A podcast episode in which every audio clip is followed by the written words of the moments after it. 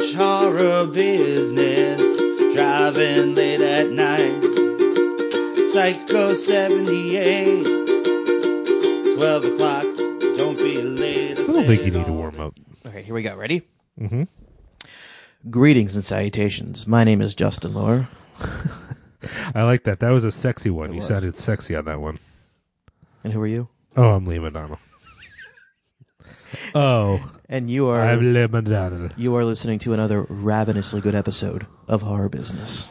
Uh, ravenously. It's ra- well, we're not talking about uh, the uh, Guy Pearce film Ravenous. We are talking about two movies involving ravenous aliens: The Deadly Spawn, 1983's The Deadly Spawn, and 2012's Grabbers. Guavos. And uh, really, the only common theme in these movies is that some fucking aliens fall out of the sky and start eating people, and then you know people have to solve the problem. Yeah. Short, simple, to the point. What else could you ask for? So this episode, like all of our other episodes, is brought to you by the fine folks at Lehigh Valley Apparel Creations. Apparel creation. Apparel Creations. They are moving today. They're moving to the new location in Fountain Hill, Bethlehem. Um, um, my uh, my new employer. Your new employer, yes, Lehigh Valley Apparel Creations. yes. Um, I mean, I look. I'm not going to be screen printing your shirt anytime soon. No, so- someday, Yes. but currently that's not going to happen. Instead, one of uh, Chris Reject's highly trained. Disciplined screen printers. Oh yeah, he he beats and whips them. They have a fear of authority like none other. um, and any that he feels uncomfortable physically assaulting, he uses his mental powers. it, he's an abuser. Chris Reject is. He's a terror in real life. Professional, reasonably priced, but you, you know it's capitalism. You know you don't get good true. shit without a price. It's true. And his employees pay the price. Yeah, I mean, uh, they get paid. He doesn't not pay them. No, I mean he's not a complete monster. No, but um, but they will suffer for your for your art. Yes, know that the good thing you are, get, the great thing you are going to get, was paid for in blood Yep.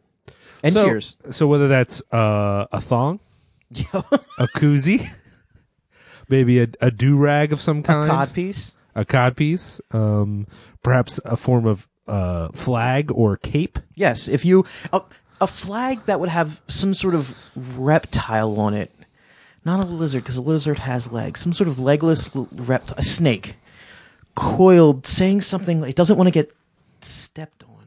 What would it say? The snake. That if you want to get a flag, It printed- says, "Hey, I'm slithering over it says, here. "Hey, watch your step." Hey, what are you doing? You Don't don't, see step me. on me, hey. You don't see me slithering over here. If you want to get a flag printed that says "Don't tread on me" because you are a far right nationalist, Chris Reject will print it for you. That's not true. That's not true. It's a good thing that there isn't like an actual cash payout. Like I feel like we would have to do so many makeup ads. Yes. If if our sponsor was not just a nice person who gives us a discount on yes. t-shirts. Yes. If we had some sort of quota to meet or were paid on commission, we would be fucked. There'd be a problem. or or or I mean, here's what you could know about Lehigh Valley Apparel Creations. They put up with us. They do. So clearly they must be very good natured. They're very great Nice people. I people. lived with one of those people. I've gone to the movies with several of them. Chris Reject is one of my friends for some inexplicable reason. Hmm. He likes me.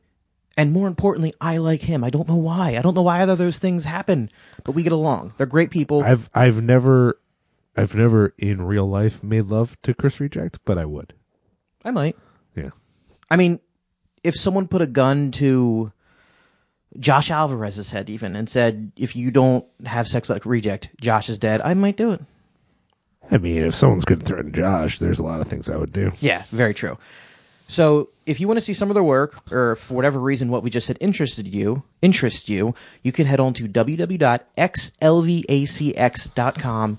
Don't let the X's fool you. Chris Reject is not fucking straight edge. Not straight edge. He's a beer drinker. He drinks beer and alcohol. It's he's not. I'm, we're not suggesting he's a secret sipper. No, no, he is he is in your face about it. You know, like straight edge in your face, like me and Liam is straight edge in your face, or at least me, sort of, in the minds of other people. Chris Reject is like alcohol in your face. Right in your face. But more importantly, this episode is also brought to you by our Patreon subscribers. who we are very, very grateful to, and we actually That's like true. we actually like you, unlike Chris Reject, who we don't like. So if you've subscribed to us through Patreon, a very sincere thank you. I don't remember everyone's names, but if I did, I would thank you each. Yes. Let me think if I can think of any. If I could do it in a timely Jim, fashion, Jim Jim Haku, uh, Samantha Ray, my mom. Maureen O'Donnell, what up? Uh, I can't think of anybody else. oh, Justin Harlan. Justin Harlan, who I will be talking about in this episode. I literally have my laptop open in front of me right now, and with a few clicks, I could see who did it. But I just Now don't we're feel good. We're just keep I don't going. feel like doing it. If you if you if you subscribe to us, thank you. Yeah, I appreciate that. So, Liam, Yes. what have you done recently involving horror movies? Um, you know, I have been wanting to make a special effort to watch more horror so that I can talk about it on the show. Because I feel like right now my sort of persona on the show is the guy who doesn't do any horror shit other than the movies we watch. But there is one thing which I suspect you will also be discussing. Yes. That is one Cloverfield paradox. Interesting. I could talk about that. Yes, we can talk about that right now. Yeah. So uh Wait, you didn't watch The Ritual? Oh shit! I did watch the ritual, and I watched it specifically to talk about on this show. Let's talk about the good stuff first. Well, uh, yeah, that's fine. So the ritual, much like the other thing we were going to talk about, Cloverfield Paradox, the ritual is a Netflix film exclusive. Mm-hmm. Um, also came out unexpectedly, but not necessarily uh, dropped in the middle of the Super Bowl. Yeah. The way Also, not a gigantic piece of shit like Cloverfield, the Cloverfield Paradox Oh, Jesus, was. I knew we were gonna get there. Uh, so yeah, the ritual. Um, I don't have the info. Do you have the info on the ritual? I front of you? don't, but I mean, I don't think it's. We're not. I, I, It's a British film. It's British. It's got the it's got the guy. it- One of one of the actors is he's part of that whole like Simon Pegg, Edgar Wright crew. At least he's in a couple other movies. Yeah, he's the dickhead from Shaun of the Dead who who fucking deals drugs. yeah. Um. Well, he's also one of the detectives in Hot Fuzz. Yes. Yes. Uh. They both have mustaches. They do. Yes. So uh. Now. I, I, I talked about this a little bit on Twitter. I don't know if it's the Britishness of it all, Sure. but it started out and it reminded me a lot of like some of the pastoral horror stuff we've talked about in the past, which you can check out on our episode about the Wicker Man and Blood on Satan's Claw. Um, maybe it was like the woods. You know, it's woodsy. It actually takes place in Sweden, Norway, Sweden. I think. Sweden. Yeah, By the way, that guy's name is Rafe Spall. sounds like a porn star. Rafe Spall. You might also know him from such things as the BFG, The Big Short, Black Mirror. Oh, yeah, actually, I remember that episode of Black Mirror. Interesting. Um, anything else? Oh, World's End, of course. Yeah, yeah. Oh, Life of Pi. He was in Life of Pi. Oh, and a little film I know you enjoyed called Prometheus. You can get fucked. okay, sorry. Go ahead. So no, no. Uh, I, I, I really like this movie. Um, it. Uh, I don't want to give too much away. Um, and I'm the the way I. It, this was kind of interesting because I was, you know, I if you if you don't, you should follow. I'm do most of the posting on Twitter. You can follow us at the Harbiz six six six at Twitter if you want to interact with me. We, you know, I I do a lot of weird live tweeting about shit that people who don't actually follow me interact me interact with me on, uh, which is weird, but whatever. Um, but part of the beautiful thing about Twitter is um, numerous times now, uh, people who have shaped my taste in horror specifically, I've I've had a chance to interact with them. Specifically in this case, this movie started out feeling very pastoral horror. You know, you're dealing with these people who are they're British people, so there is that it's pastoral horror right there, and they're in the woods and they're isolated. And I've heard a lot of people compare this movie to it's like if the Blair Witch Project was good, which I don't think is a fair comparison because this movie doesn't really have that much in common with the Blair Witch, aside from it's scared white people in the woods being chased by something they don't know what it is. That's I think it's fu- it's. I would agree with you about the folk horror aspect if they were from there.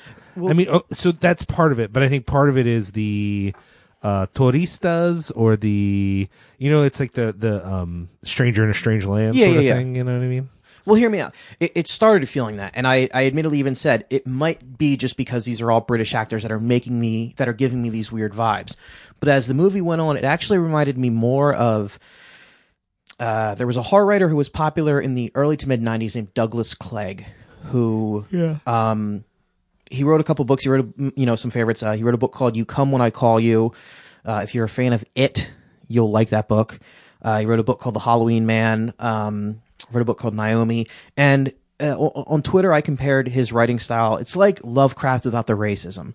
Like a lot of times, he deals his books revolve around these weird beings, be they interdimensional, whatever, that are worshipped as gods by these odd little enclave, en- en- enclaves of people, which is kind of what this movie's about. Um, so as the movie progressed, I was like, "Oh, this is this is definitely like something Douglas Clegg would write," and I said so on Twitter, and he commented back at me, so that was pretty cool. Um, but it Did, all did he tell you to get fucked? no, he did not tell me to get fucked. He's a very nice man. He's like, "Oh, thank you, thank you." Thanks for reading my stuff, shithead. I'm Get from, fucked. I'm from California, but for some reason I have a British accent. Um, I don't know. I don't know how to do a British accent.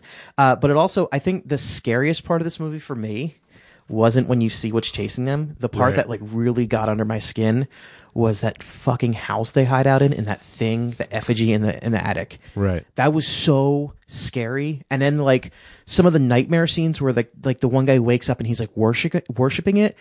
I, I can't really put into words why that dug as deep as it did in me. But that that really it's been a while since something that didn't involve aliens got to me the way that did.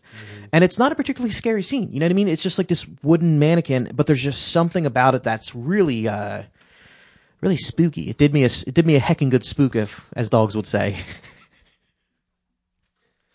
That's, uh, that's one heck of a spook. Yes, yes. So uh how did you you you you, you liked it, right? No, I hated that shit. No, I'm kidding. I really liked it. Oh, good, good. Um, yeah, I mean, I I thought uh, the combination of the sort of creature thing, um, with I mean, because there's a bit of a psychological aspect to the film because um, our main character, who's played by Rafe, um, he's dealing with this trauma, and the trip is sort of related to this trauma. They have a friend.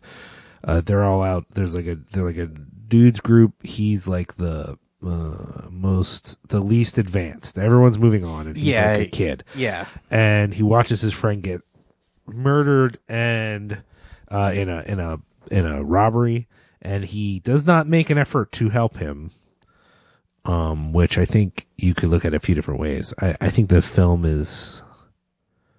It's clear that it affects him. I was watching, kind of thinking like, yeah, he's kind of like I get it. He's kind of a coward, but uh, on the other hand, what was he gonna? do? Was he really gonna throw that bottle That's at that guy? That's- like, that's the- it's it's the the movie does a good job of being like, this is why he feels bad, but it's not clear to you, the audience. Like, oh, if he had just done this, Well, yeah. know? To be fair, like I, I, you know, it, it's, it, it, I, I did not get. I, I, I saw a lot on a lot on Twitter how people were like talking about how that guy was a coward, but it's like I don't know what I would do in that situation. You don't know. I mean, you, it, it's easy to sit here in your basement, right? you know, and talk about, look, man, if me and Liam were at fucking Burger King or Taco Bell and some motherfucker rolled up, man, I would kick some ass. But like, I don't know what I would do, and I, I, I just think that adds like a lot of that does come up later in the movie, and I think they did a good job of using that like unspoken tension between everyone to really make things frayed between the characters from the start. Well, and and so we see more his experience, but it, it seems like the other characters are also having their own reality bending experiences, but his is most pronounced, and and um, it becomes clear that what is happening to him is slightly different. That um, he's kind of being invited to be a part of something that I don't really want to get into to ruin it for you. But suffice it to say, there's a there's a kind of psychological aspect because of that of his experience, the way reality is sort of bending for him around this thing. But then there's also the direct creature itself There's and a what's going on. There's there. a lot of talk about him experiencing real pain. right? And I think if that if if he was the the truly despicable, unlikable coward that maybe some people might think he was, I don't think he would have that that don't know. notion of like I real don't pain. know. A coward dies a thousand deaths. A hero dies. Okay. Do you guys like it when I uh, um, whisper into the microphone like No. that? I- feel like this is why we should have our own ASMR show. It's terrifying. We should just have arguments like that. I like having arguments like this, like talking like this. God damn it, this is So we're like white people on an airplane. Like, wait, He doesn't need to know all about that. He doesn't need to know about her, okay? okay, that's fine. Okay, don't know about the ritual. Are we done talking about the ritual? I'm not the one who ruined Easter. Okay, fine. You ruined Easter. He's never gonna feel okay about the Easter Bunny ever again. You ruined it. This is our this is our son. Yes. Me and Liam's son. We have a son together. uh, so, uh, so that's been the only thing that I was 110% sold on that I've watched in horror movies. And I've watched a lot of shit involving horror movies recently. The first thing we're going to talk about is the thing that me and Liam saw. Little, little turd called the Cloverfield Paradox. Look, I get it. Some people like this movie. It, it seems like there's a certain section of folks who have a lot of love. 43 million people voted for Donald Trump. Bro, I'm not here to. I'll, let me just say my nice thing, okay? Which is that a lot of people have a lot of affection for Cloverfield, um, the original, and 10 Cloverfield Lane. And so for them, they're just stoked on a new Cloverfield movie. And then, you know, there are aspects, I'll say, in the theoretical realm about this movie that are very good. But I would say then when it tries to actually portray any of those aspects in a literal film, that then the film itself, what you're actually watching, is bad. In other words, this is a good idea, but no, there's no scene, no set piece, no special effect, no explanation, no character. Everything about this movie falls short of what it should be. And this is for someone who doesn't love Cloverfield and who actually thinks a third Cloverfield movie in and of itself is a dangerous prospect. And this still was surprisingly disappointing. Surprising. Partly because we should just name it. This is a stellar cast. To me, Yes, yeah. this is a better cast than the last movie, and I love the cast of the last movie. But this had the possibility to be even better than 10 Cloverfield Lane, which I had very mixed feelings about. Uh, and it is not. It is far below. Uh, uh, feels almost entirely unrelated to 10 Cloverfield Lane. it's almost it. It's weird you said it's almost like they took Oh a movie God. that had nothing to do with Cloverfield No, and just I know, I- unceremoniously jammed a fucking Cloverfield bullshit into it. It's almost like it's almost like they're doing with Cloverfield what they were doing with Hellraiser in the in the, in the early 2000s. Yep. Or um, Starship Troopers. Or to to better effects, Die Hard. Or uh, this time they come back. Sometimes, Sometimes they, they come back. Sometimes they come back for more again. I have never been more disappointed in my entire life in a work of art other than the time that fucking Morbid Angel released a new metal record back in 2011. This movie, okay, so first off, That's a lot. You're asking a lot of me right now. I said me, I didn't say you. For me to go along with I'm you, in this speaking on my journey. behalf. This is a crazy journey you want Okay. me to go on right now. Here's why this movie was a pile of horse shit. No, I'm with you up to that point. Yeah. It's the it's the dis, it's the level of disappointment I want you I to talk no, about. because here's the thing. Okay, okay, so I'm, I'm watching the fucking Super Bowl. I'm watching Tom Brady take a fucking beating. Okay, that was amazing. It was beautiful. That was I was, love it. That was I didn't watch it, but I I liked seeing people I'll- talk about it over Twitter. I'll go on record and say I don't like the Philadelphia Eagles. I don't. I don't really care about sports, but I actually have a dislike for Tom Brady. So the enemy of my enemy is my friend. When that trailer for for Cloverfield, par- the Cloverfield paradox came on, and they were like, "In 2008, something found us." Dun dun dun dun. Random shots from Cloverfield. Now find out how it started. Dun dun dun dun. The Cloverfield paradox, and I was like, "Holy shit, this is cool!" And then it was available right after the fucking Super Bowl. So I watched Tom Brady fall to the ground and mope like a child. And then I was like, fuck, I'm going to go watch the Cloverfield Paradox. This is what's up. Let's He- fucking do this. It was very much like He- a child. The best is when they tried to do the fucking pass to him and he dropped the ball the, the, the, the Philadelphia Eagle mascot made fun of him. I will, that is amazing. This movie's a fucking mess. None of it makes any fucking sense. Uh, it typical J.J. Abrams fashion. They just throw a bunch of shit at the wall, a bunch of weird shit, which I'm okay with weird shit, but then they just don't explain any, any of it. Um, it's just stupid. And at the very end, we see the Cloverfield monster. It it makes me feel like J.J. Abrams has even less respect for this series than I do, especially the way that they're um, advertising it. Like you know, the explanation. It's like you're gonna really put this movie out as an explanation for this thing the worst that part you're trying to build into a whole series. There are Cloverfield apologists out there who are like, well, actually, when you see Donal Logue Harvey Bullock, whatever I can't pronounce his name, I don't know. Uh, the Harvey Bullock talking about monsters. That's it's it's it's the fucking it's the it's the the particle accelerator. It it sent different Cloverfield monsters to different times, and I'm like, that's great. Where'd the fucking monster come from to begin with? You know what I mean? It wasn't like it just it was just stupid. It was a fucking waste of time.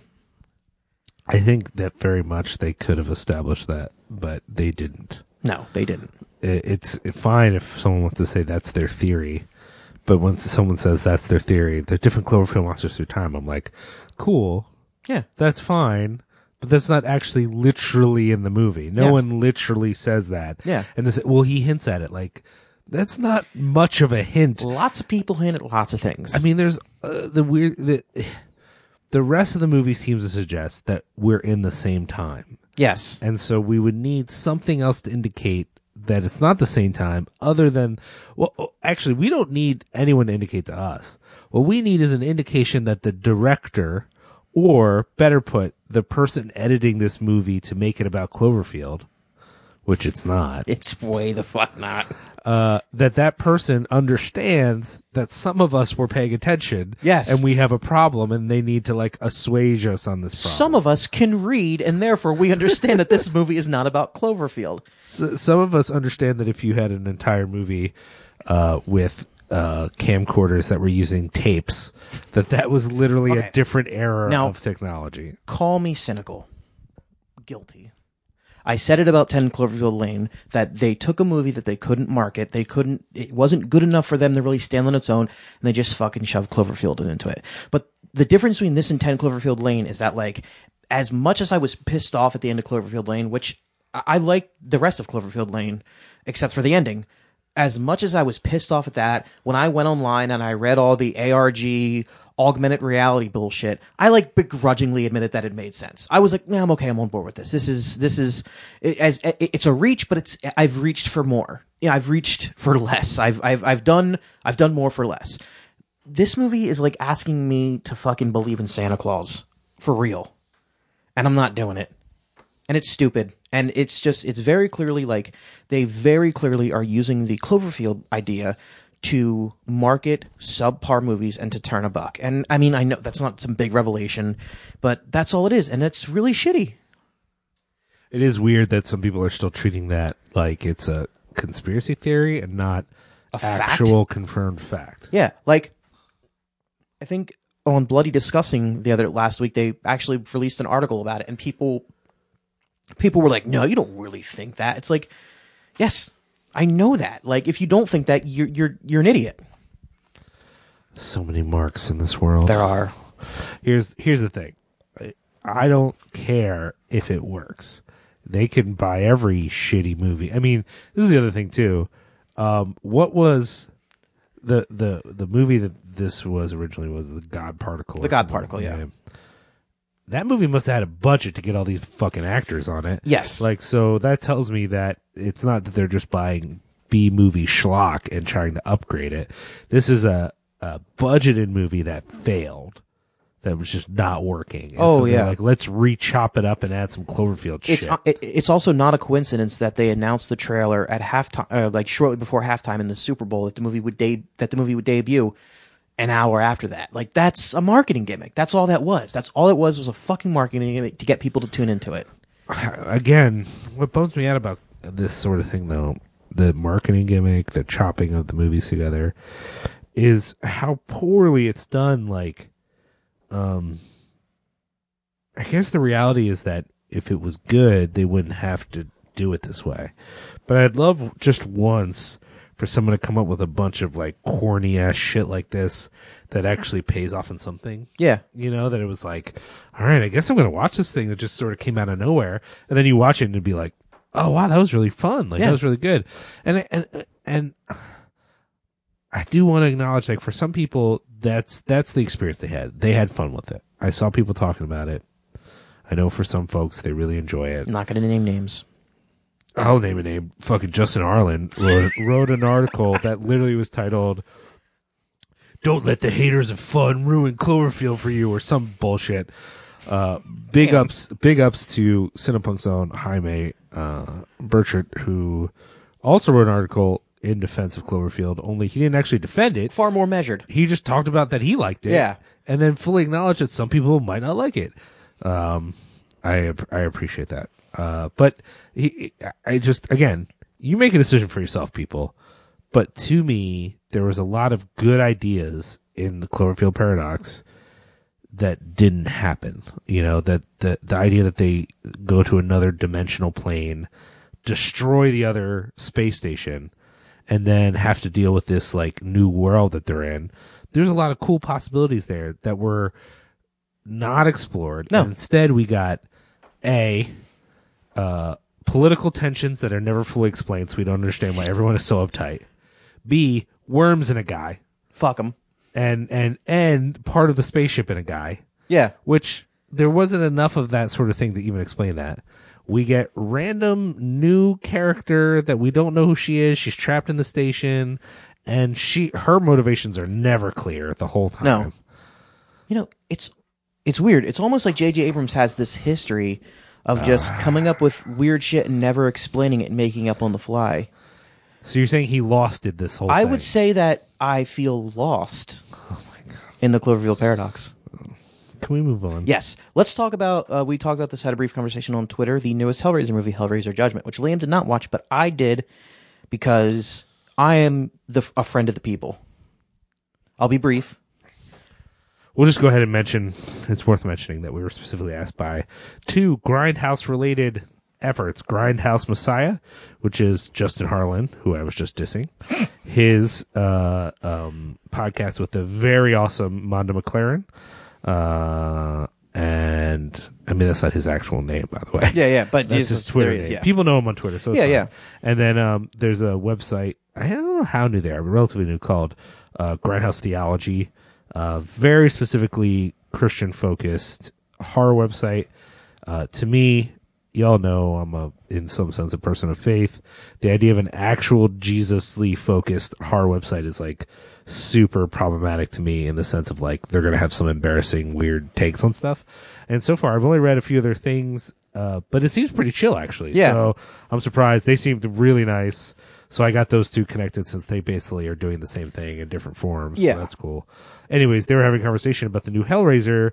I guess Justin found it kind of theologically interesting. I don't know how he did though, because I'm not. Here's the I thing. mean, I- he's not as smart as us. no, but he- okay, but here's the thing. I'm not going to say that. Yo, Justin listens to this show, so if I say mean things about him, it's because I'm directly messing with my friend. Yes. I want you all to know that Justin Harlan's really great. His website is really great. His podcast is really He surprised great. me at work a few weeks ago, and it was the fucking highlight of my month.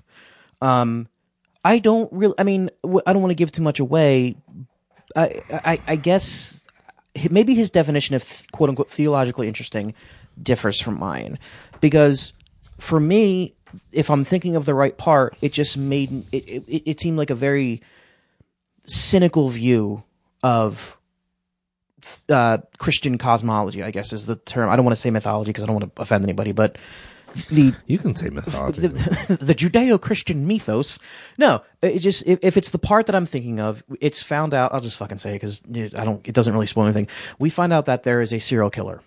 The whole point of this movie is like there there's these cops that are hunting for the serial killer, and uh, at at the very end we find out like Pinhead is like, "Brr, brr, brr, brr, brr, brr, brr," and then we found out that there's these like back alley dealings with an angel who comes down and she's like, "No, the Lord has different plans for him. Let him go." And Pinhead's like, "I don't understand the machinations of the Jehovah." And it turns out that God wants this serial killer on Earth to terrorize people into believing in God. I don't think that's what God would do, but you know, whatever. I mean, You, if, if you were to believe in said individual, I don't think that. I'm, I'm saying even if even as a believer, I would be like, I don't think that's how God works. I um I get, I haven't watched it, so I guess I'll watch it just so I can. So I'll just I'll say what I liked about it. Um, and again, I, I I post a lot about this on Twitter, so if you follow us, you can see you've, there. you've and you've seen all of these movies. This is a thing in your life is watching. Yeah, I like the Hellraiser movies generally. This is crazy talk, but okay, go ahead. Uh, um, I'll just say up front that the dude who plays Pinhead, he's not bad, but he's not Doug Bradley. So don't even go into this movie expecting. No one's Doug Bradley. No, but I'm though. saying like you know I don't want like if you honestly go into this movie and you think you're not going to be disappointed by this guy not being Doug Bradley, you're deluded Sure. because he's fine, but he's Doug Bradley is just amazing. I will say, however, and I think we're I think uh, I, I I realize I read the the Wikipedia page on this today, and it turns out that this character that I really liked wasn't technically a Cenobite, and I called him a Cenobite. But he's it's actually the he's the director of this movie, uh, Gary Tunnicliffe, who has done makeup for every movie dating back to Bloodline, so part four. I don't know. He also wrote but did not direct Revelations. Uh, but he wrote and directed this movie, and he starred as this character named the Auditor, who I was. He was just so charming. He's got these glasses on, and he was just like it was. It was a neat character. Like he would basically, like when people would get to hell, he would like he would sit there and talk to him, like tell me about your life, and he would type it up. And there's one scene where he's dealing with a child molester, and he's like, yeah, just tell me what happened. And the guy's like, oh, I couldn't help myself. He's like, oh, so unfortunate. Just like there was something about him that I was like, it kind of reminded me of Doug Bradley, like at, at his like driest, but and there's there's a lot of points again where I mentioned these back alley back alley dealings where he's like caught in the middle of it and he's just like fretting like oh dear that's the surgeon will not be happy with this. And I was like it's kind of like C3PO ish I don't know. I just I just I just liked it. Um This all sounds terrible. watch the fucking movie asshole. Maybe you'll see what I'm talking about. But uh where the movie falls short is that it's a uh, Fall shorts. fall shorts. Fall shorts he it, where the movie falls short is that it's basically just another this is the third movie we've dealt with where there's been like detectives investigating a serial killer who were up to no good and then there's the fucking twist at the end which i saw coming from a mile away so um, I think this movie was better than Hellraiser 3 and Hellraiser Revelations and Hellraiser Hellseeker and Hellraiser Hellworld and Hellraiser Deader, but not as good as Hellraiser, Hellbound, Bloodline, and Inferno. Take that. Was the revelation that in the fall you should wear pants and not shorts? I don't know. This was Hellraiser Judgment, not Hellraiser Revelations. Oh my god. I watched three minutes and 56 seconds of Hellraiser Revelations before I turned it off. It was that bad. That movie was unfucking watchable. Um, I like two Hellraiser movies, I know you do. You like the first two. I don't know why you like the fourth one. and I've seen three. No, I never, I've never seen four. You've never seen Hellraiser 4? No, I watched Hellraiser three and went, "Well, I'm done." I know. Hellraiser 3 is a pile of shit. Hellraiser 4 is, lit- is, is actually good. Get out of my face. You've never seen it. I don't care. You somehow I'm the closed-minded person, First of all, I never said you were close-minded. but other people have. And they're not wrong. I am a very ignorant and backwards person at times. I just look, look, look, look, look, look, look. I've never jumped off a bridge either, but I bet that it's That is a be- horrible analogy. That's literally the worst analogy you could have come up with. Look, I've never eaten human shit either, but I I suspect I will not enjoy it. No, the quote you were looking for is "I've never eaten sewer rat. and It might taste like pumpkin pie, but I'll never know." 'cause I'll eat the motherfucker." Uh, That's the quote you're looking that for. That was definitely not the quote I was looking for. Anyway, that's actually good. so no, I mean, I guess I, I, eh, I, how did you get up the energy to invest in Hellraiser movies? Like drove to the store. No, I mean, invest DVD. your time and and whatever to the watch. fuck else am I gonna do? There's so many other movies to watch. You don't find yourself overwhelmed by the vast sea of good movies to watch that you couldn't possibly bring yourself to now be up to date on the Hellraiser series? Someone's got to be. Oh my god. Someone has to be stand bravely, and I'm gonna, I'm gonna move on from Hellraiser. But I, me, Justin Lore, as a sentinel, and a guardian, and a fucking hero of the horror community, stands. I am a hero for watching Hellraiser and Judgment, and more importantly, I am a hero for watching Day of the Dead Bloodline. Oh, I accept your Hero of the Day award. I am the Hero of the Day that Metallica sang about in their song Hero of the Day off Load. I thank you for thanking me. You're welcome for watching this movie. So you don't have to. This might have been one of the worst movies I've ever seen. In your case, it's saying a lot. It really is. The acting, um, at times was Tommy Wiseau level. Oh my god. I'm not kidding. Um, this is okay. Remember how when we were kids, you get into punk, and your parents are like, "It's just screaming bullshit." They're just screaming the whole time. You don't understand what you're saying. You're like, "No, mom. Ian MacKaye singing about not doing drugs. You don't get it." Or Youth of Today is singing about not doing drugs. You don't get it. Or John Joseph is singing about overpowering and overcoming. You don't fucking get it. And then years later, you hear Naked City, the John Zorn band, and you're like, oh no, this is what my parents thought punk sounded like. Just screaming and gibberish. This movie is what every single person who hates on remakes, shout out to John Wren, thinks every remake is. This movie was so fucking bad, I was screaming at my computer at one point. Literally screaming at my computer. Um, and that's not even that's on the te- that's that's the movie from a technical viewpoint. That's the acting. Were you screaming, "What is a Blu-ray"? No, I was not screaming, "What is a Blu-ray?" You fucking asshole. I was upset by the technical aspects of this movie, by the acting, by the special effects, by the script, by all of that. That's what drove me to the brink of madness. What truly pushed me into the Stygian depths of insanity was when I made the mistake of watching the special features. And it actually transgressed from bad art to morally reprehensible fish shit. There is, I'm completely serious. I know I have a flair for the hyperbolic. I know I'm very melodramatic at times. I get worked up easily. I'm not a stable person.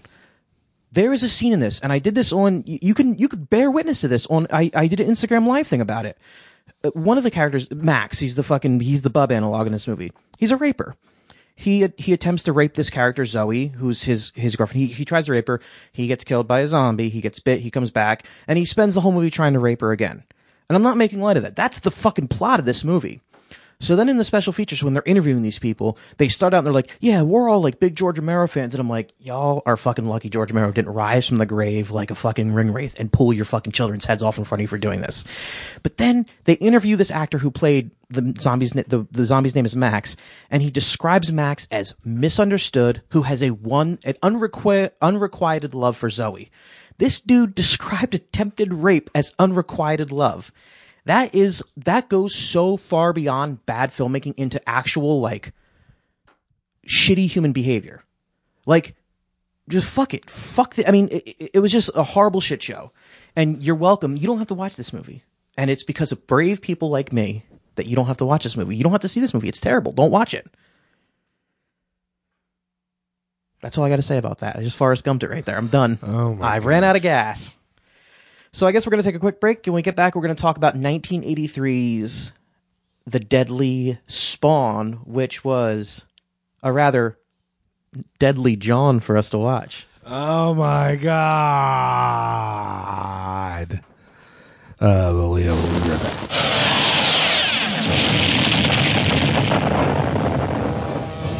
What was that?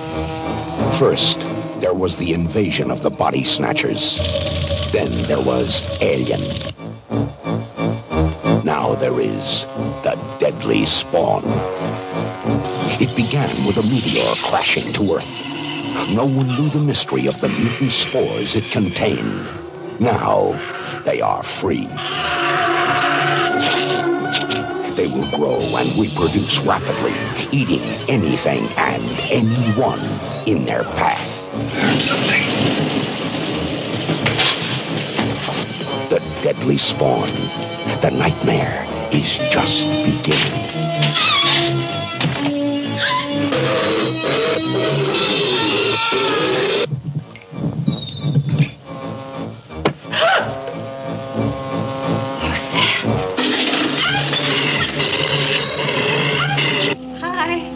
What do you do when unknown terror surrounds you? What do you do when there is no escape? Nowhere to hide from being eaten alive. What the f- was that? The deadly spawn. They just keep multiplying like demon seed. The deadly spawn, extraterrestrial terror. They're full of surprises. And the best is yet to come. Let it go! Let it go! There's no such thing! Can anything stop these strange creatures?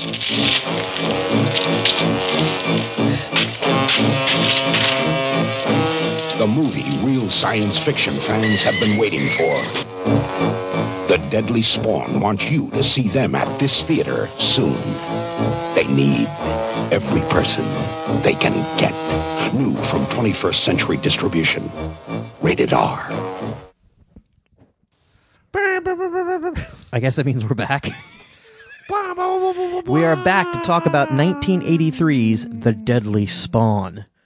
Released on April 22nd, 1983, the day before I was born, motherfuckers, I am the actual deadly spawn that has come to this world to consume all of you. Not really. Written and directed by Douglas McKeown, who, or McEwen, McEwen. McEwen, we'll go with that, who, according to IMD, enjoys New York, UFOs, rare films, and Rufus Wainwright. I'll go on a limb and say I kind of like all those things too. Is he a fucking? Is this his fucking Tinder profile? I don't know. What is Uh, going that's what it says. In, if you go to this movie and you go under trivia for this guy, it says he's from there, he's from here, he does this, he enjoys New York, UFOs, rare films. I want to find this guy. Does it talk about how he really likes to combine leather jackets and Hawaiian shirts? I don't think that was the director. I think that was like the producer. No, that's definitely the director. Was that the was that the director? yeah, because remember we watched. The special features. I didn't know that was the director though. I thought that was the producer or wha- one of the eight producers. I don't think I thought the thing that we watched was an interview with the guy who owns the house. Liam and I watched some some special feature where a gentleman in a leather jacket and a Hawaiian shirt was like, "Yeah, so I got this uh, Deadly Spawn poster and this tooth, and uh, it's from the Deadly Spawn, and a Muppet. Just check out this puppet I got. So the Deadly Spawn is a low, low, low, Low budget. low, low budget film. It's the Um, Ted Cruz of horror films when it comes. No, I'm sorry, that was Jeb Bush. It was low energy. Yeah, yeah, yeah, yeah. Yeah. So low, low budget. It was- filmed in New Jersey, yes, in Gladstone, New Brunswick, and Palisades Park, New Jersey. the New Jerusalem. That's Salem's Lot. New Jerusalem.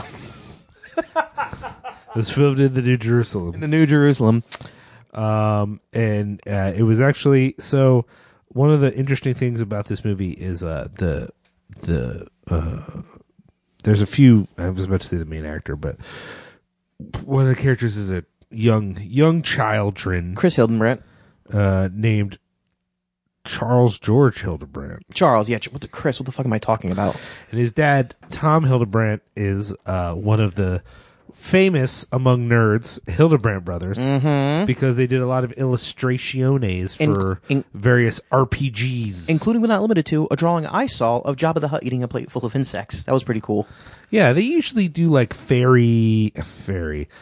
I, I don't. I mean, they usually do sword and sandal sort of drawings, Like and- Frank Frazetta, but a little more. not like Frank Frazetta. Frank Frazetta has a lot of texture, That's and none of his bodies make any sense. It's the same thing. It's the same It's not the subject same matter. It's the thing. same subject matter. Sword and sorcery, fucking men with swords and shit, but it's not all like super detailed. he's a fantasy artist, and they filmed the whole thing in his fucking house. And Yeah. then I guess in exchange for them filming at his house, his fucking kid is in it. I don't fucking know. Yeah, I think it's actually pretty good. Yeah, it was good actually. The only scenes that they didn't film in um, Bumblefuck, New Jersey, were the basement scenes. Those were all filmed in New Brunswick. Yeah. So it's like a theme song for a New Brunswick basement show. Yo, what if that really is a famous basement in New Brunswick? Like, what if like literally they finished filming this and then five years later, Lifetime played there? Yeah, or like fucking like Vision. Yeah, that'd be cool. it's entirely possible. It is. It is. I mean, I saw my first show was a New Brunswick basement show. So, uh, So this movie's about this thing, this rock that falls out of the sky. And this shit comes out of it and starts eating people. Inside of it is a spawn. It's a spawn of the deadly variety. uh, and it, you know, it kills these campers. It's pretty cool, actually. And then it goes to this, there's this so goddamn unprofessional. saying, whatever. Um, kills these campers, and then it moves into this house. There's like this house, and it's raining, and they're in the basement.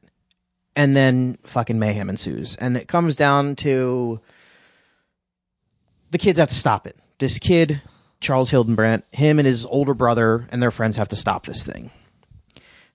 It also uh there the so uh there's the the main focus is this one house where this family is and their uh the aunt and uncle are visiting. Yes. The main the mom and dad of this family unit are dead first thing. Within minutes, they they're just fucking go down dead. to the basement, check it out while everyone else is asleep, and then they're dead. brutally m- fucking slaughtered by these. So then the aunt and uncle are kind of left in charge. Uh, you know, un- surprisingly left. They weren't planning on it. I wouldn't. I wouldn't trust the uncle with my life. the the uncle the uncle uh he's a psychologist um whose fashion sense is somewhere around the he's he sort of reminds you of someone who also thinks they're a psychologist but has been in um the subway station for 30 years Yeah. He falls somewhere between Jeffrey Dahmer and Richard Speck when it comes to fashion sense. Yeah. And I trust him about as much as I would trust those gentlemen. so somewhat ironically the the aunt is going to their grandmother's house for a vegetarian meal Interesting. and at the meal they are attacked by the deadly spawn The- yeah. The deadly spawn are like these, like, there's like the main, the I guess the mother spawn, we'll call it, sure which is this like. I actually think the design is really creepy. Um, it, it, it looks sort of like if you imagine like Audrey from the '80s, um, Audrey two from the '80s, uh, Little Shop of Horrors. It's vaguely like that. It's basically just a fucking mouth with like a shitload of teeth, and then it's bracketed by like these two other smaller mouths with teeth, and it has two like long T Rex arms. I mean, I know that T Rex arms aren't long, but imagine if you took a T Rex arm and you made it long, get the two claws in the end, and then there's just it just it, it just keeps producing these like tiny. They're like tadpoles with teeth, um, and they infest this basement um, the aunt goes to visit the grandmother who's a vegetarian. She's having a vegetarian lunch. The, the the baby spawns go there and they fucking mayhem ensues. They attack these people um because they're eating shitty, boring ass fucking vegetarian food that as a vegan made me sick to my stomach. I don't want to eat fucking lentil loaf and rice. Give me fake meat covered in brown sauce. I was gonna say this is because you hate vegetables. I hate vegetables so much. I was like watching this movie, like, ugh, what are these people doing? Don't they know that we have like Beyond Meat burgers that fucking bleed when we cook them now? Jesus, get with the program. Fucking old women. I Anyway. hate you so. Anyway. I hate you so. Anyway, much. so no, this movie probably sounds like we're describing it. It's like thing, you know, monster from space is eating people, and it's up to teenagers to stop it. Is it formulaic? Yes. Has it been done before? Absolutely. But what I think sets this movie apart is like, it's a really, really claustrophobic movie. Most of this movie takes place in two rooms, like the basement, and then like uh, four, we'll make it four rooms: the basement, the kid's bedroom, the living room, and then like the attic. Um, it it's a movie that I think benefits from its limitations. Yes. uh, it it uses the space it has very well, and it uses you know all this movie is is these fucking prosthetic alieny things. You take away these aliens, all you've got is a bunch of people not really doing. oh much. yeah, but at the same time, I but but they work really well. Yeah, I mean one of the, one of the one of the scenes that I think is like real was really like I mean even watching it now was was really creepy. Is this kid? Um, he goes down in the basement because the electrician comes over and he's like, "I'm gonna scare the electrician." Because this kid, he's this little nerd who's like obsessed with horror movies. I don't know anyone like that. And he sees the electrician go down in the basement. He's like, "I'm gonna fucking get this. I'm gonna spook him." And he goes down there, and the deadly spawn has eaten the electrician. The sound effects were really disgusting too. Yeah, like it, it sounds like wet it actually sounds like they're ripping skin apart. Um so he goes down there and um he sees he's like searching in the dark and then this thing is just in the fucking room with him. It's just like dark dank unfinished space it's like a dungeon. This kid has a dungeon for a basement for some reason. And there's like an inch of water on the ground which is weird. I mean it's raining but uh, whatever. So he sees all these like little things swimming around and then like there's just fucking blood everywhere. And then there's this monster in the room with him and there's something very primordially pr- primordially creepy about being in a dark room with a monster and not even really re- not not not knowing it. Um the monster's blind and is attracted by sound so this kid's very lucky it didn't eat him. So he like shines light on this monster and then what does the monster do? It spits his mother's severed head out at him and then baby deadly spawn proceed to eat his mom's head in front of him and this kid has to stay quiet because these things hunt by sound. That alone right there sets this apart from like, you know, your typical uh teenagers versus space monsters. Like it gets really brutal really fast in a way that a lot of these movies don't. Like Night of the Creeps is good, but it never really goes to the point of where a, a child is watching his mother's severed head be eaten by fucking deadly spawns.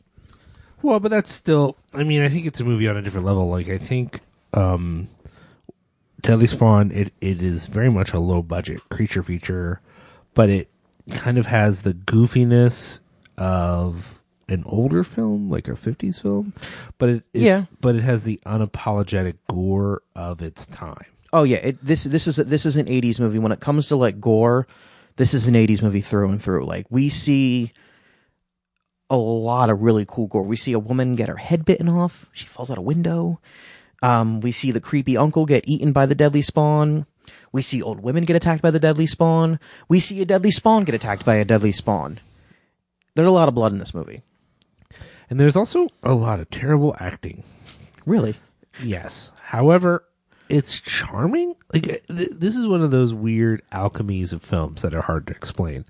But like if you go to see some like next level Hollywood film and the budget's booming and everything makes sense, and then there's a f- relatively famous person in the movie and that person's just eating shit just the whole time. You're like, fuck. Why are you so bad in this movie? Yeah. Like, that's really painful.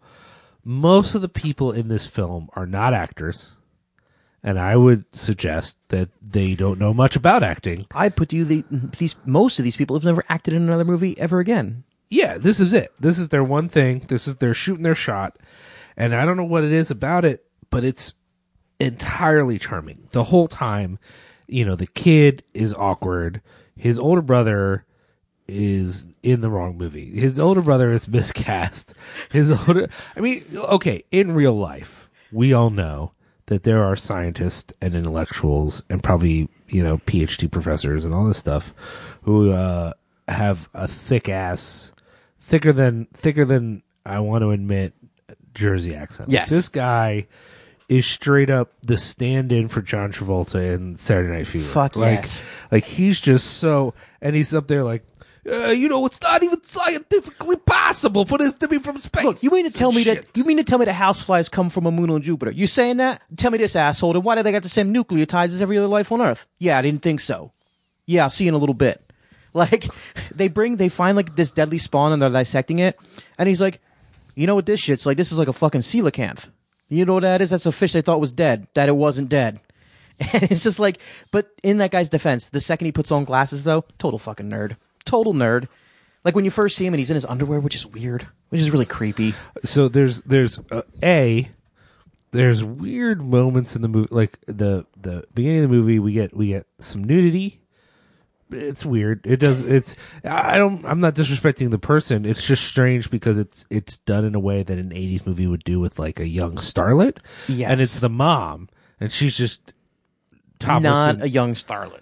no, but I don't. I, it's not that she's unattractive per se. But it's just a weird choice because she's just in this like see-through nighty, and it's like, why are you making that? Like, w- what is accomplished for the movie by doing that? Like, at, at least when a film is is objectifying someone clearly, you know why they're doing it because they're trying to make money. Yes. In this film, it's like, did she just say like?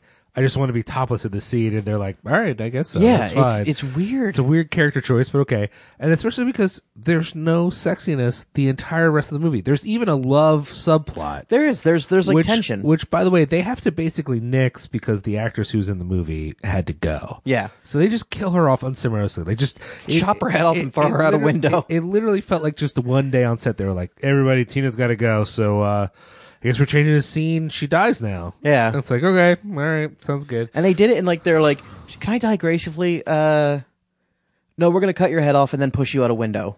So basically, things come to a bit of a head with all the spawns, All the deadly spawns. all the deadly spawns. it's getting out of control. They're they're chewing on wires. They're fucking infesting people. But then we move into a into an end of the night of the living dead scenario, and by that I don't mean a metaphor for violence against people of color, but what I do mean is eh, we're kind of getting ahead of this thing. we got it. We got it under We're- control. We're, We're, gonna be okay. They they basically arm a bunch of people, not with guns, but with tasers on the end of Cat- sticks. cattle prods.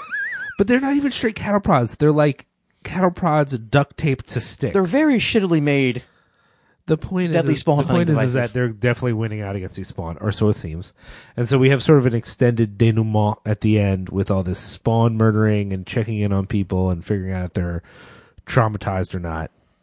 Um, and then it has an awesome stinger at the end. Just uh, Way better than it in all seriousness, way better than it has any right to be. Well, it's it, what it is. What it feels like is a justification for the first shot. The because I mean, not the very first shot, but the the first shot post credits.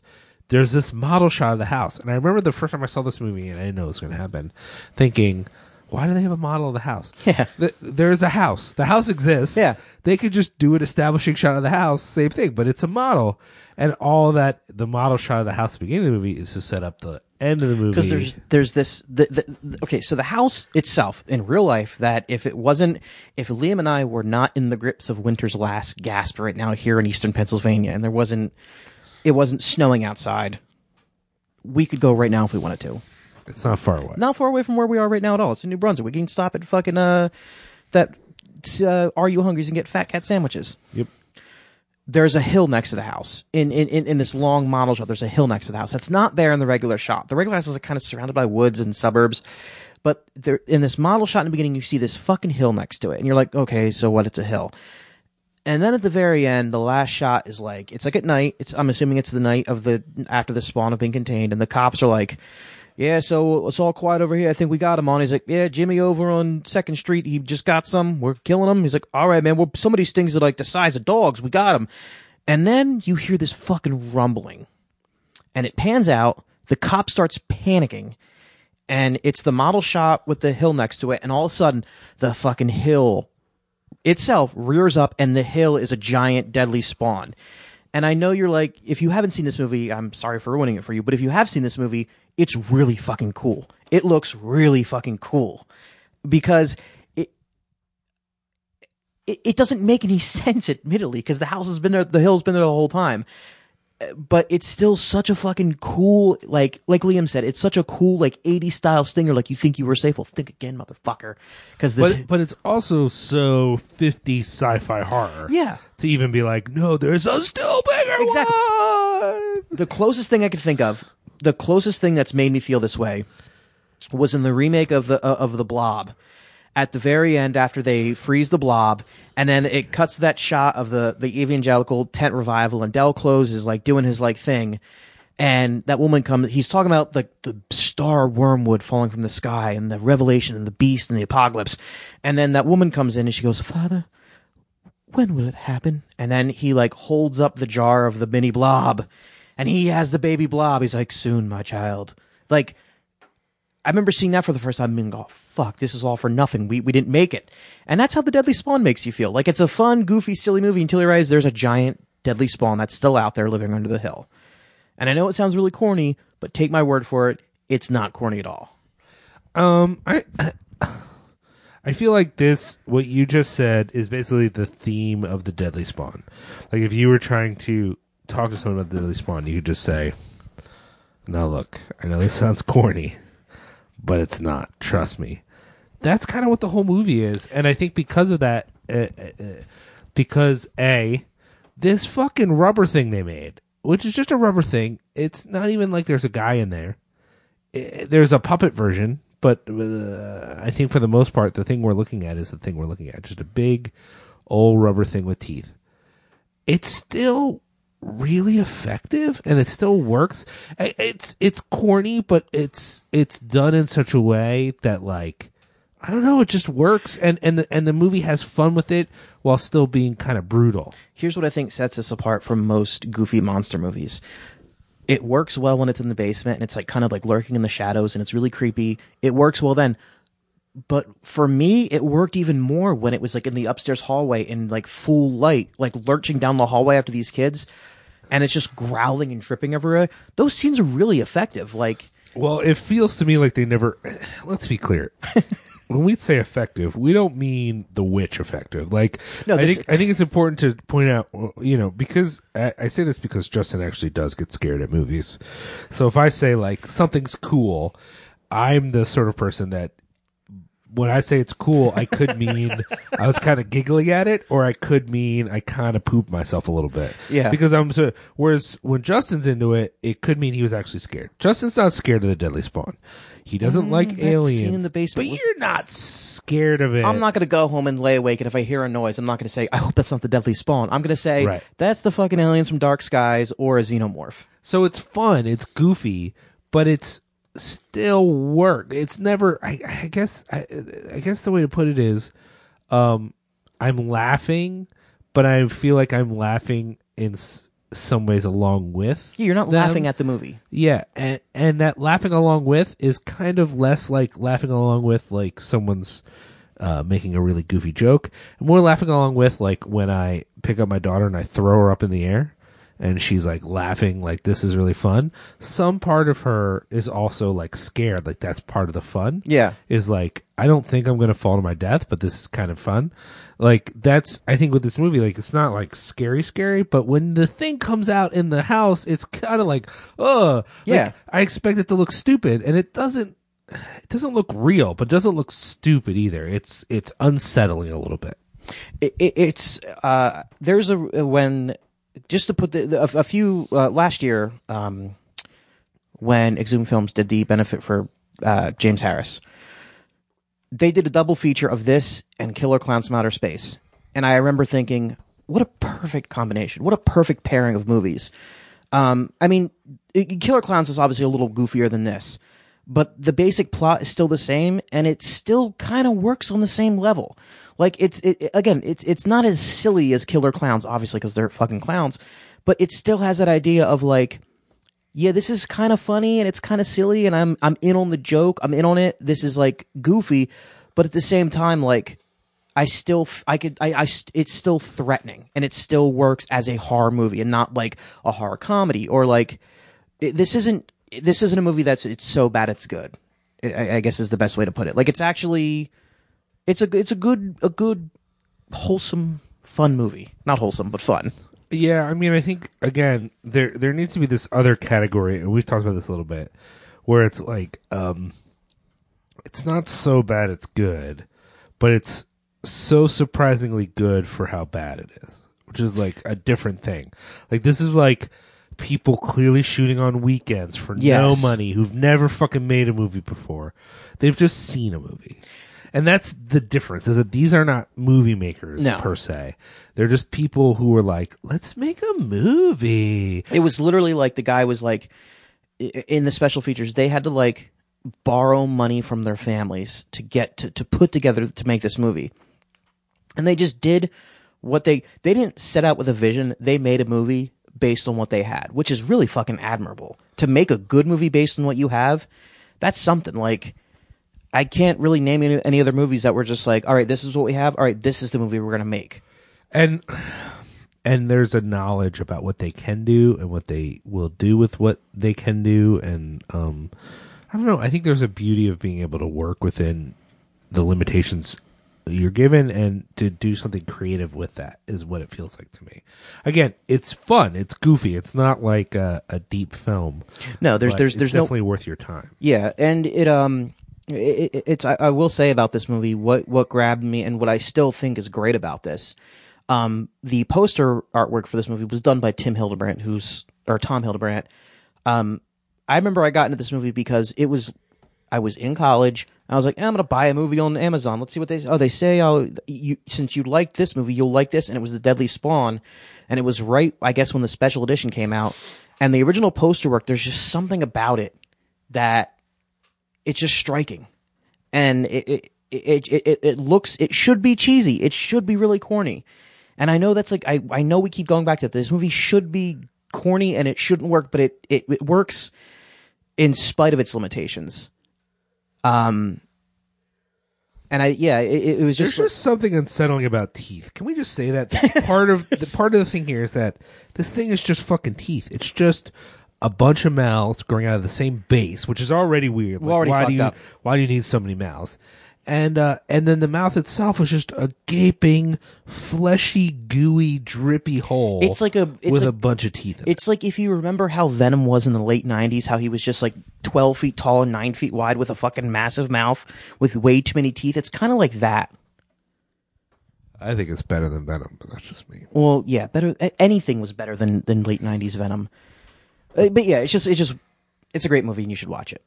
Yeah, I, I don't know that there's much more to say about it than that, other than, you know, um, I like the way that it plays with sort of the horror sci-fi themes of like messing with nature and not knowing whatever and like even that the kids are so easily like ready to um dissect this thing just take it apart like Yeah. Oh, i don't know what it is we should uh dissect it you know Yeah, like, we might be unleashing a pathogen amongst the human race, but fuck it, we got to find out if it's. Also, do you ever see the the track listing for the soundtrack for this? No. All the original, all this, all the all the titles have nothing to do with the movie, but they're all puns involving the word spawn. So it's like, yeah, i'm into that it's really cool. Yeah, like good spawn, not like Todd McFarlane spawn. I would say I would say the the only other thing I'll say about it, and then we can move on, is um, it's a little inspiring in the sense of like what you can do. I mean, it's not as inspiring as like you know some other things. If you're trying to make a incredible art film, maybe Deadly Spawn isn't for you. But the idea that like some horror lovers can get together, make some things and film and, and make a movie that mostly works that's a lot of fun for them that people still kind of care about Well, let me ask you this because this Yeah. is this is something I've been thinking about. Is this movie like? Is this movie well known? um it has become well known um f- so for example uh famously one of the head editors of fangoria back in the day is the was the um special effects guy on this movie Okay. And in fact, he, in a very well popularized uh, interview in Fangoria with Gene Simmons, gave him the gift of the mom head, Okay. uh, which Gene Simmons was impressed by because he did know Deadly Spawn and was very familiar with the special effects. Wait, Gene Simmons is a fan of Deadly Spawn. Not only that, he still has the head and talks to people about it all the time. I like this movie less now. Displayed in his. I don't like Gene Simmons. I don't like Kiss. I have good taste in music. Motherfucker that's not the point of the I goddamn know. story and it doesn't matter you know lots of people you don't like like things you like Sure, I'll take your word for it. are you kidding me Yes, I'm fucking with you. I'm so clearly fucking with you right i'm now. gonna freak out so hard because you just spent all this time talking about goddamn hellraiser and your average hellraiser fan is the worst human possible You know what? i mean I'm gonna let you have that. i'll take it back because the worst human po- possible Here we go. is the um person who is stoked on jigsaw Oh, Boom! I fucking said it. I fucking said that shit. Eh, but real talk for a second though. This movie, would you call this movie underrated? Uh, yes and no. I would say it's underrated in the sense of it's not as appreciated as it could be outside of the horror aficionado community. Okay. But I think within the very dedicated to horror community, I think most people know it. I think when we put this up, people will know it. Yeah, I, I mean, because was it Cavity Colors or Pizza Party Printing that did the the T-shirts? I think it was Pizza Party. They were in. The guy was like the our man with the leather jacket and Hawaiian shirt was like, "Yeah, I got this T-shirt with this shit on it. That's cool, isn't it?" I think he had a Fright Rags one too. Was it Fright Rags? Yeah, yeah. So that's what I'm saying. Is I've always wondered, like, I, I don't know if this movie is some hidden gem or maybe I'm just fucking clueless about it. I'm I wouldn't say it's hidden, but I will say that um, it's it, it obviously doesn't have the wide appeal of like a fucking Freddy or whatever. it's a bit deeper cut than um, even Killer Clowns from Outer Space. I think. yeah, but I think the people who know this movie like it, whereas a lot of people don't like Killer Clowns. That sucks. I don't think there's a big chunk of people that are like, "Uh, Deadly Spawn, piece of shit." Like I don't, and and again, that's not to say because it's some sort of like amazing, groundbreaking movie. I just think that if if you're like, if I if if you are told this is a movie about aliens that just eat people, That could describe it's fun. both movies we're talking about and fucking three other movies I can think about. Uh, last note I want to say about this movie: if you ever get a chance to see this movie on film in a theater, go see it. Um, I think Exhumed has one of the only surviving prints left, and it has a very bad case of vinegar syndrome. It lends this has this pink tint to it that really it makes you feel like you're watching like a shitty movie on like TNT at like ten o'clock at night when you're a little kid in like 1994 when I was 11. It makes me feel like I was a little kid again. Anyway, uh, we're gonna take a quick break, and we get back. We're going to talk about 2010's Grabbers.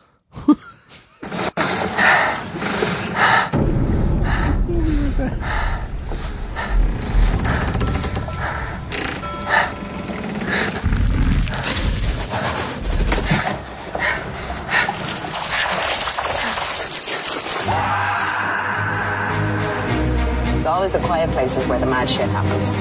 They're pilot whales. They died at sea. It can't be such for sea monster.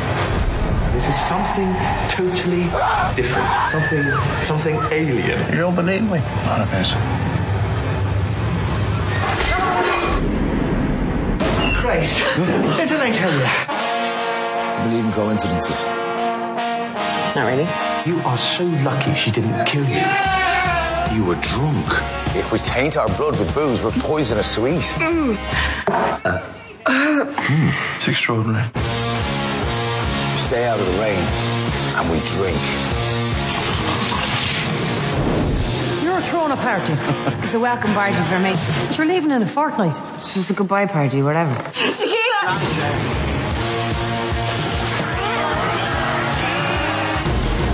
It's out of the door. Got all under control. There's none trying to kill you. Have you got Semtex on you? Not on me, no. I'm pissed. It's okay. I'm alright. Yeah. That's one spicy meatball. Hey, we are back to talk about 2012's Grabbers. Why do you say it that way? 'Cause That's how you have to say it. No, what's that? I gotta say? How do you say it? Um, hold on. You're gonna do your best Irish accent.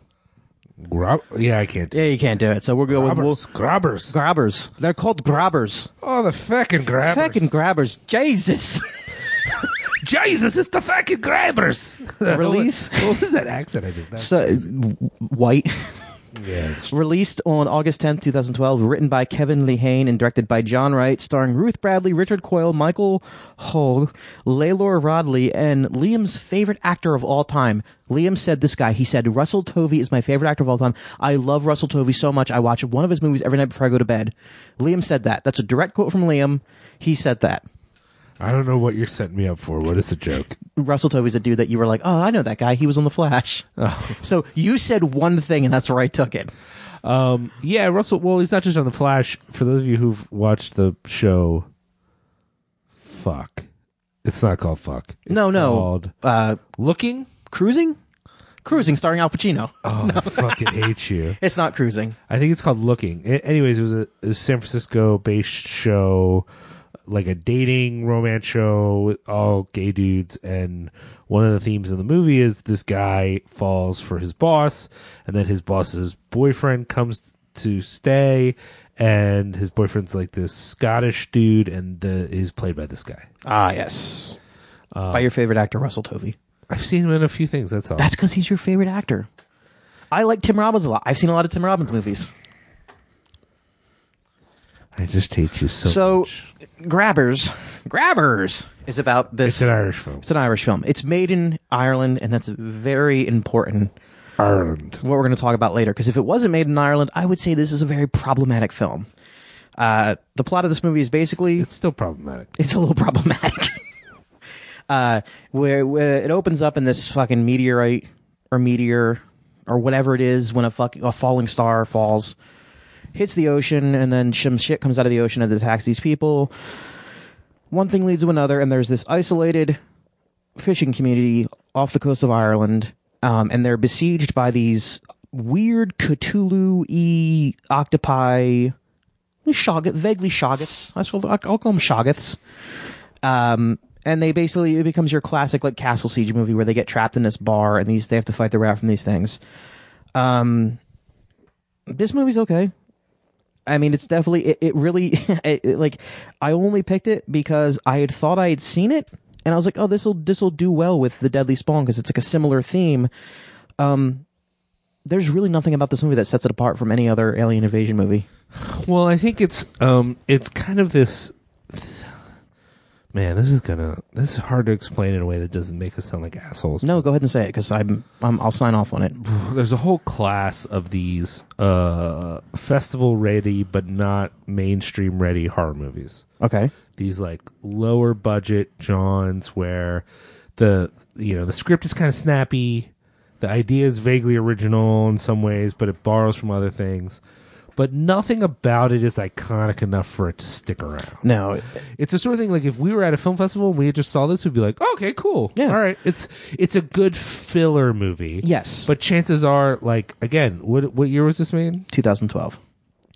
I guarantee that this is probably like if we had seen this in 2012 and then we saw that this was on a podcast like this one, it would be the first time we had thought about it since we saw it in 2012. Yeah.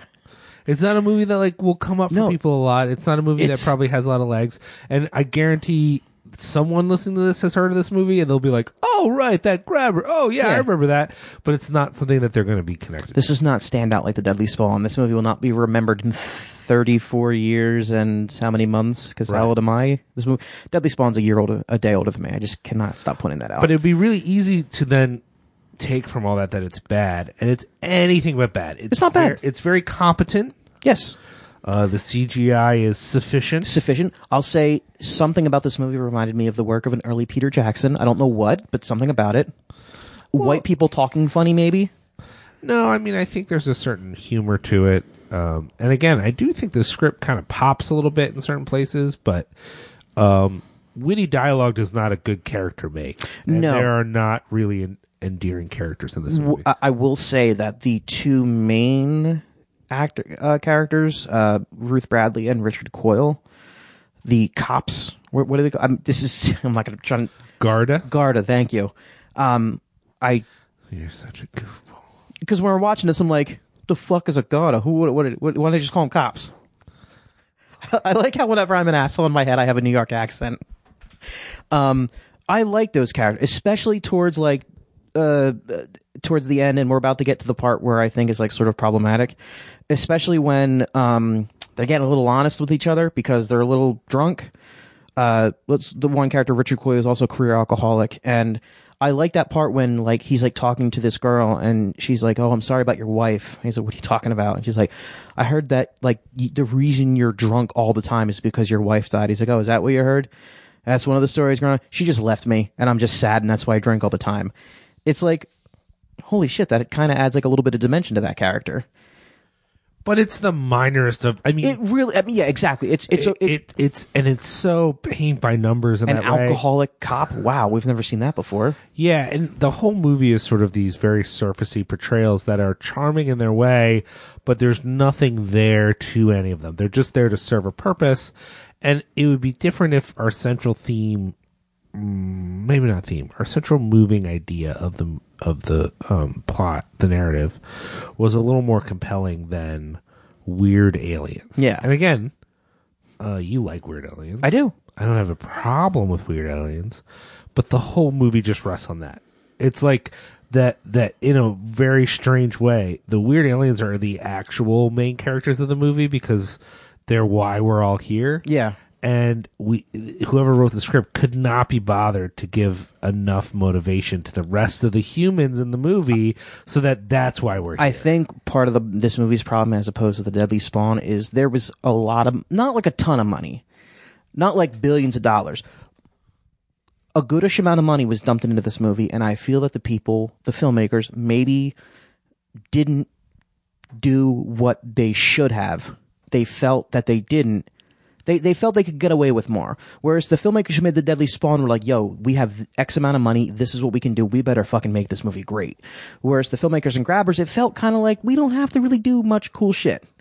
Um, I, I I do want to talk about the special effects real quick, the CGI for this time. Sure. One thing I'll give these th- th- this movie credit for is unlike a lot of films that came out at this time with CGI, the way the characters interact with the CGI really works.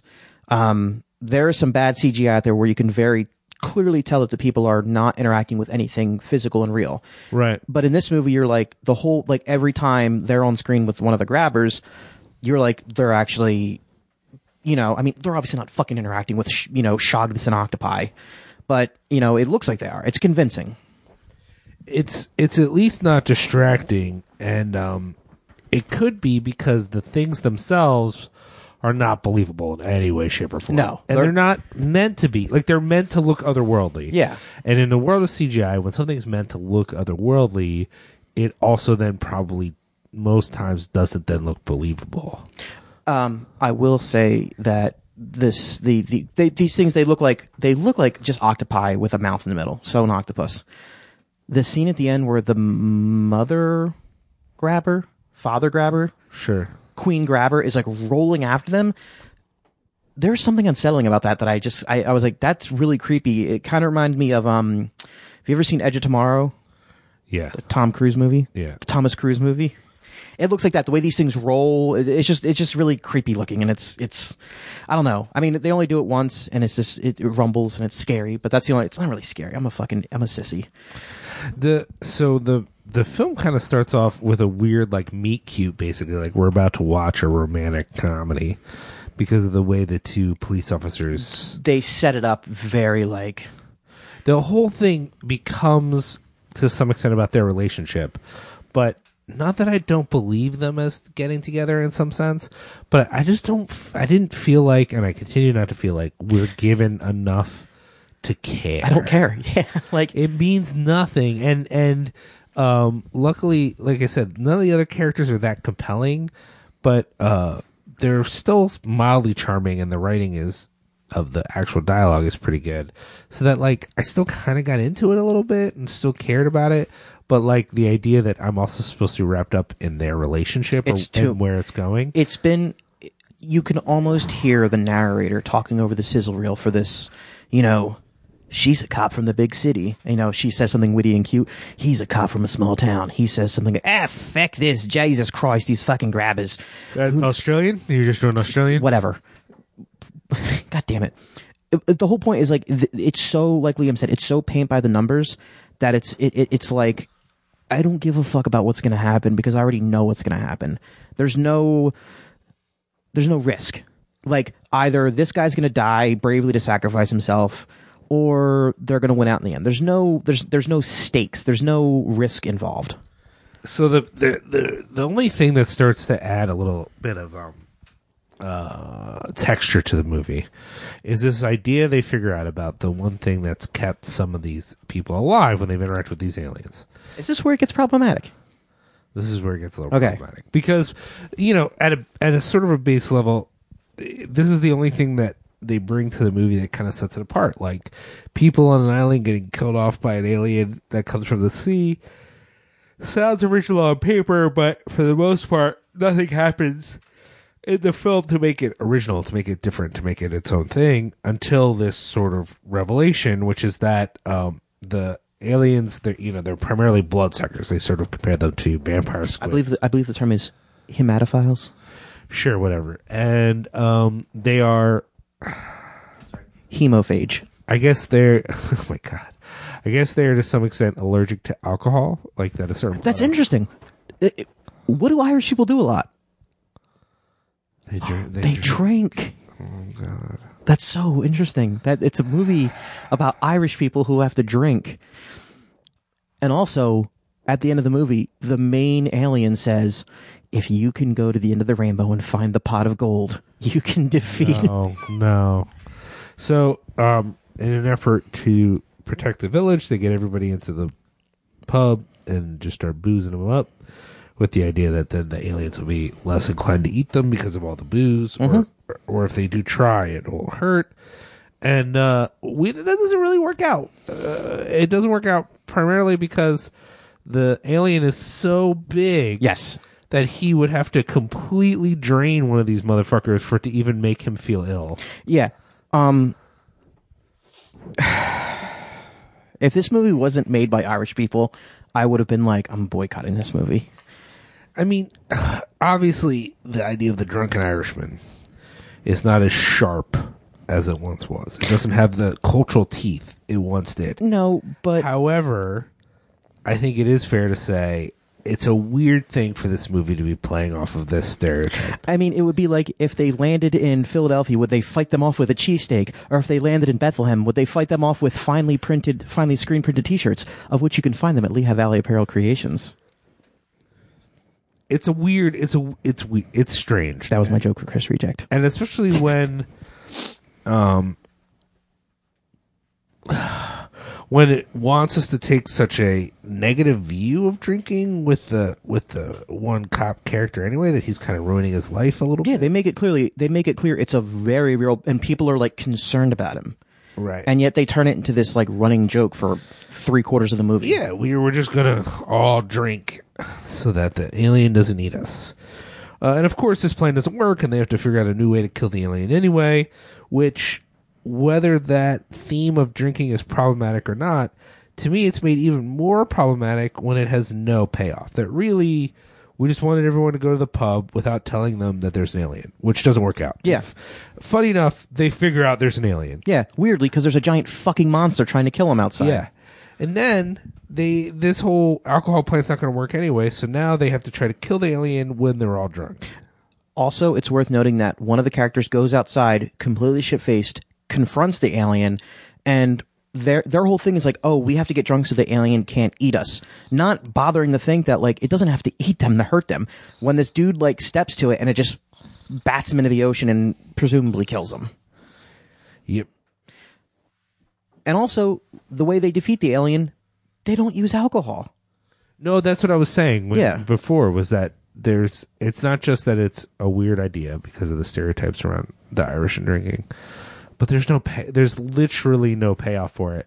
And the way they kill them, I mean, not that you need to broadcast everything, but when they eventually kill the alien, it's something that you've never heard about. It's like, oh, I guess we could just do this thing, and some, you know, it's one thing if you prep an audience and you the audience watches this person come to this decision, but in reality, it's it almost functions like a Deus Ex Machina in the sense Yeah. of like we didn't even know that was a thing, and now it's a thing, and now we're just gonna go blow this alien up. And they they very easily they were and it's funny because they actually do quote they kind of paraphrase aliens you would expect this movie to end with like one of the characters like you know dangling over the edge of something with like a bottle of everclear and he looks down or she looks down they look down and they're like eat this. And then they throw the alcohol into the alien's mullet or gullet and then it just like chokes and dies and then that's how the movie ends. In its mullet too, because in its mullet yeah. Power resides. yeah. You would think that's how this movie would end. By all rights that's how this movie should end is by a, a, a quip delivered as they deliver the aliens weakness to it and and and defeat it. The weakness they've been setting up the whole fucking movie for. But instead none of that happens and instead they just set it on fire. Like they could have done from the start. Like they find out where the alien is like very early early in the movie. They know where it's at and like they're like what, are we gonna do? And it's like just get a bunch of gasoline and, and go there. That's what you do anyway and less people will die. It is strange because they make they come to this whole we're gonna get boozed up idea. It's so dumb. Really early. Meanwhile uh, maybe we should be more clear too that alien you know there's a male and a female and the female is a lot more manageable in size so of course they kill that. And so now the male is about to go on this rampage about it. And it can only come out when it's raining and there's a storm on the way. So it's not raining and he's in this fucking cavern and you know he's in this cavern like our characters they're fucking looking thing, at him. And no part of them was like yo let's just burn him or whatever. Like the alien can't get out. You know i mean? It, it can grab them because it has its its tongue but like Uh, i cannot stress how easy it would have been for them to just drive back to their village gotten a bunch of gasoline and just fucking set this thing on fire but instead they're like what are we gonna do like it's gonna rain in a couple hours and I mean, what the fuck are we gonna do? We better get everyone I know.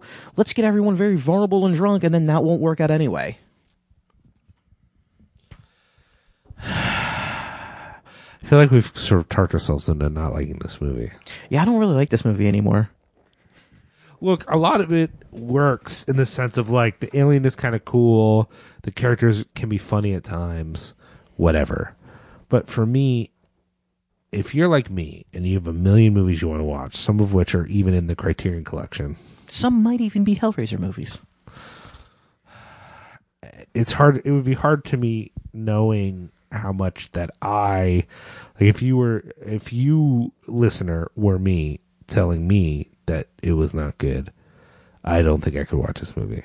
No, and it, it really maybe I'm being overly sensitive, but I really am barely I'm barely on board with the fucking this movie being about Irish people trying to defeat an alien by drinking. I'm really I mean, what's next? The alien is in a London cafe and they send a car bomb after it. Like, what other Irish stereotypes can we come up with? That was tough. That was a tough thing you just said. Am I wrong though? Like, it's it's. I, I think you're exaggerating a little bit. However, Okay. However, it is a weird thing, and especially knowing it was made by Irish folks, like they're like, you know what's something we all do all the time is fucking drink. What Yeah. can we do with that? You know, like I it, it it was it was regardless awkward, even if it's maybe not um the end of the world or anything. It was at least awkward, and it didn't didn't pay off towards anything. No, it didn't. It didn't lead towards anything. It was just this unnecessary thing that, like, to to drive home how how hype this whole thing, the whole drinking thing was. I'm looking at im- an image of the poster right now, and it's a the, the poster is simply a glass of beer in like a glass case that says "break glass" in case of alien attack. Break glass and drink me, and under that, grabbers. Like they really drive home that like yeah these people drink to fight aliens in here and it just doesn't it's a gimmick. It even could have worked if the party scene was played up. So you know they they promise free booze, and that's how they get the entire island to go be in All this pub. twenty people who live there. They all go hang out in this pub. Yeah. Only then the party scene is not compelling either. There's so many animal house style antics they could have gotten up to, and yet instead, To be fair, the the the the, the medium age is what fifty for these people. yeah, exactly, real party hounds. They really could have gone at it. Yeah, but they don't. it's it's one of those things where, um, under the right circumstances, mediocrity can be very, ang- you know, frustrating and make me very angry because money went into this. There's some good actors in this. It's not a terrible thing, and yet it just doesn't work. And I'm inclined to just blame the movie for that. yeah. Who else would you blame?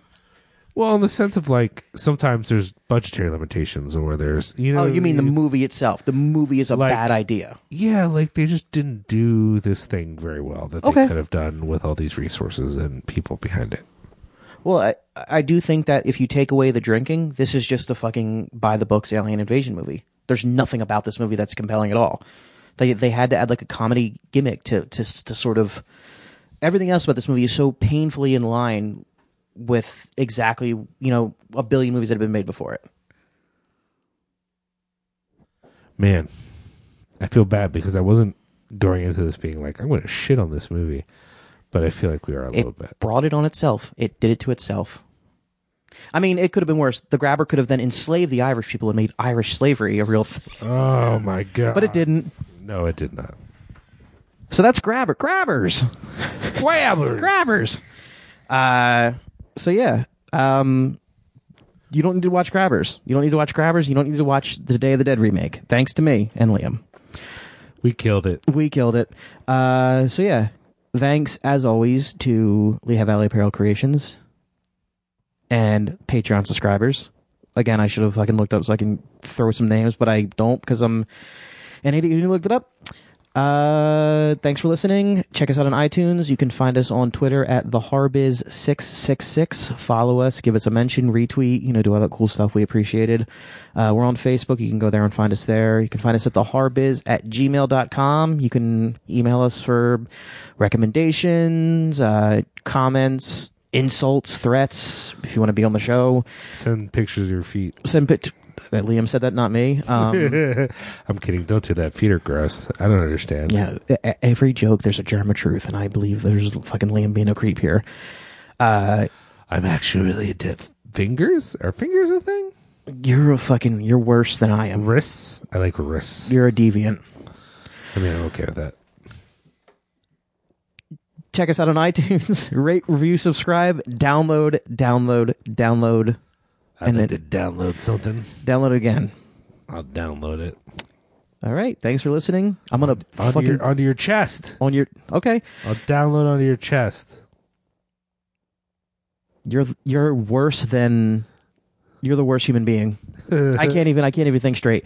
There's six feet of snow outside. I'm gonna die on the ride home. So this is it. I don't think it's six feet. Yeah, no shit. We're not in. Thanks for listening, guys. Stay spooky until the next episode. Goodbye. I think there's like four inches.